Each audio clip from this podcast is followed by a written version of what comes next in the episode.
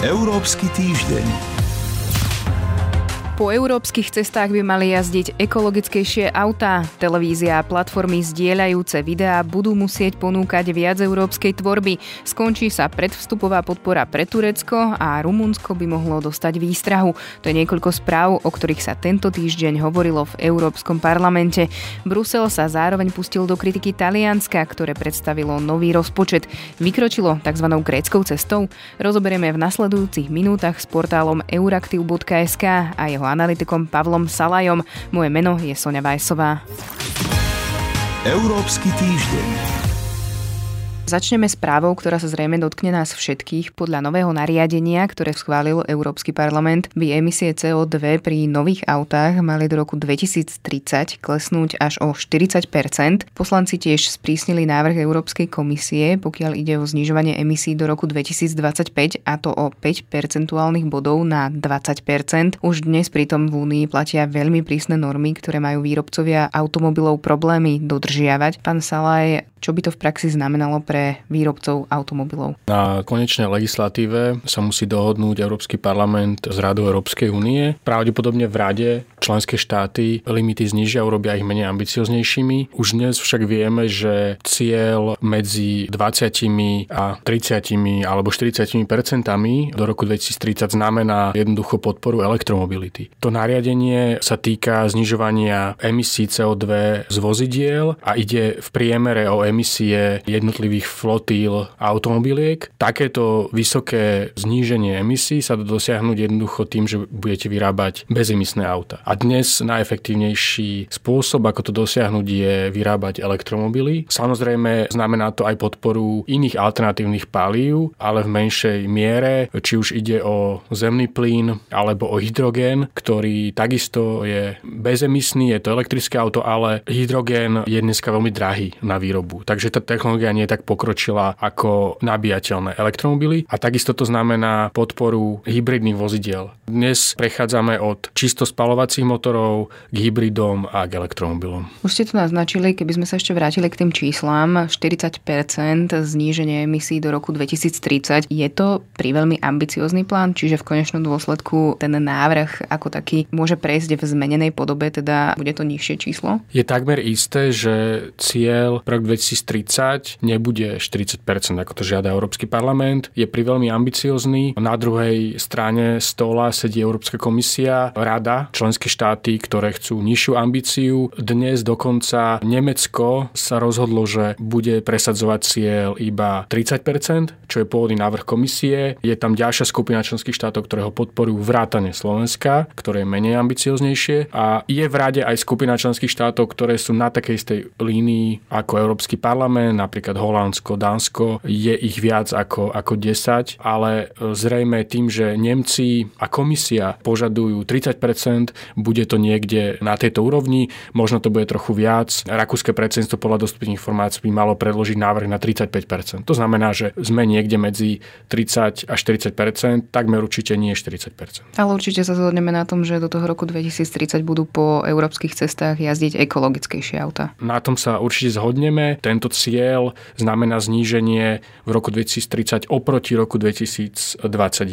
Ešte dovtedy ďalej sa budú tie emisie znižovať a takisto táto legislatíva tento balík obsahuje aj akúsi kvótu na výrobu bezemisných vozidiel. Tam opäť tie čísla sa, sa líšia podľa miery ambicioznosti jednotlivých inštitúcií, ale budú zrejme nejaké kvóty na elektromobily v praxi a otázka je, či to Európska komisia bude schopná vynúcovať nejakými pokutami a naopak odmeňovať tých, ktorí tieto kvóty prekročia, ako to chce Európsky parlament, alebo to bude iba taký papierový záväzok. Tak to uvidíme. Ešte pridám niekoľko ďalších správ z rokovania Európskeho parlamentu a týždňa v Európe.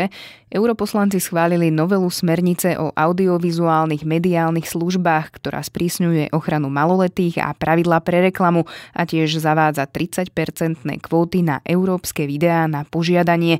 Nová legislatíva sa bude vzťahovať na prevádzkovateľov televízneho vysielania, ako aj na platformy prinášajúce zdieľané videá, akými sú Netflix, YouTube alebo Facebook.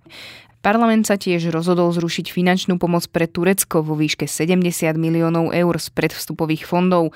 Ankara sa podľa Bruselu výrazne odklonila od Európskej únie, najmä v oblastiach právneho štátu, základných práv a zároveň oslabila účinné kontroly a rovnováhy v politickom systéme. Diskutovalo sa tiež o právnom štáte v Rumúnsku, najmä kvôli zmenám v súdnom systéme a v boji proti korupcii v krajine. Prvý podpredseda Európskej komisie Franz Timmermans upozornil, že že ak Bukurešť bude pokračovať v nastúpenom trende a dôjde k porušeniu pravidiel EÚ, komisia nezaváha dať rumunskú vládu na súd.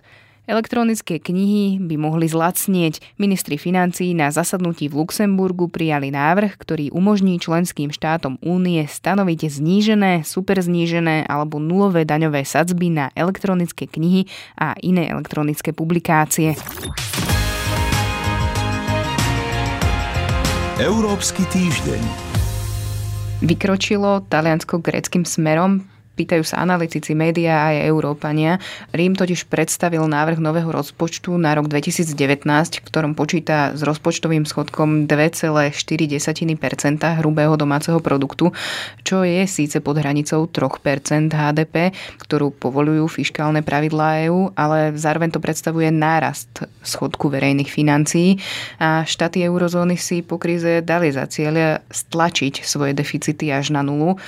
Únia návrh kritizuje a talianskej vláde odkazuje, že jedna kríza stačila. Taliansko je tretia najväčšia ekonomika únie a Rím dal najavo, že na budúci rok nebude rešpektovať tie pravidlá eurozóny. Čo sa stane? Čaká ho v rámci schválených pravidiel nejaký postih? Rím takmer určite v najbližšej dobe nečaká sankcia. Poznáme to z minulosti. Európska komisia navrhovala sankcionovať štáty za prekračovanie pravidiel, porušovanie paktu rastu a stability. Mimochodom bolo to Nemecko a Francúzsko, avšak Rada Európskej únie, teda všetky členské štáty tieto návrhy neodobrili, takže nepoznáme takýto prípad z minulosti a dnes celkovo eurozóna Európska únia je v dobrej ekonomickej kondícii. Keby som mal sa vrátiť ešte k vašej prvej otázke, že či Taliansko vykročilo gréckým smerom, odpovedal by som, že áno, ale potom sa zastavilo a urobilo krok späť. Už dnes vlastne Rím priznáva, že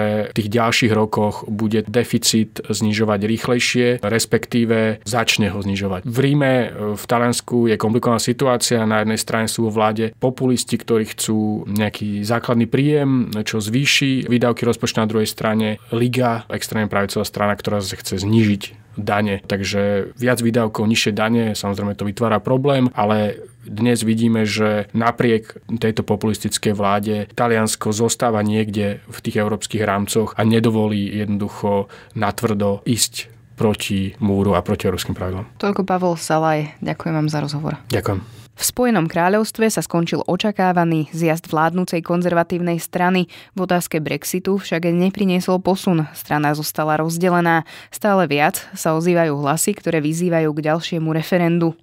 Maďarský parlament rokuje o návrhu uznesenia odsudzujúceho správu Európskeho parlamentu, ktorá iniciovala konanie proti Maďarsku za ohrozovanie právneho štátu.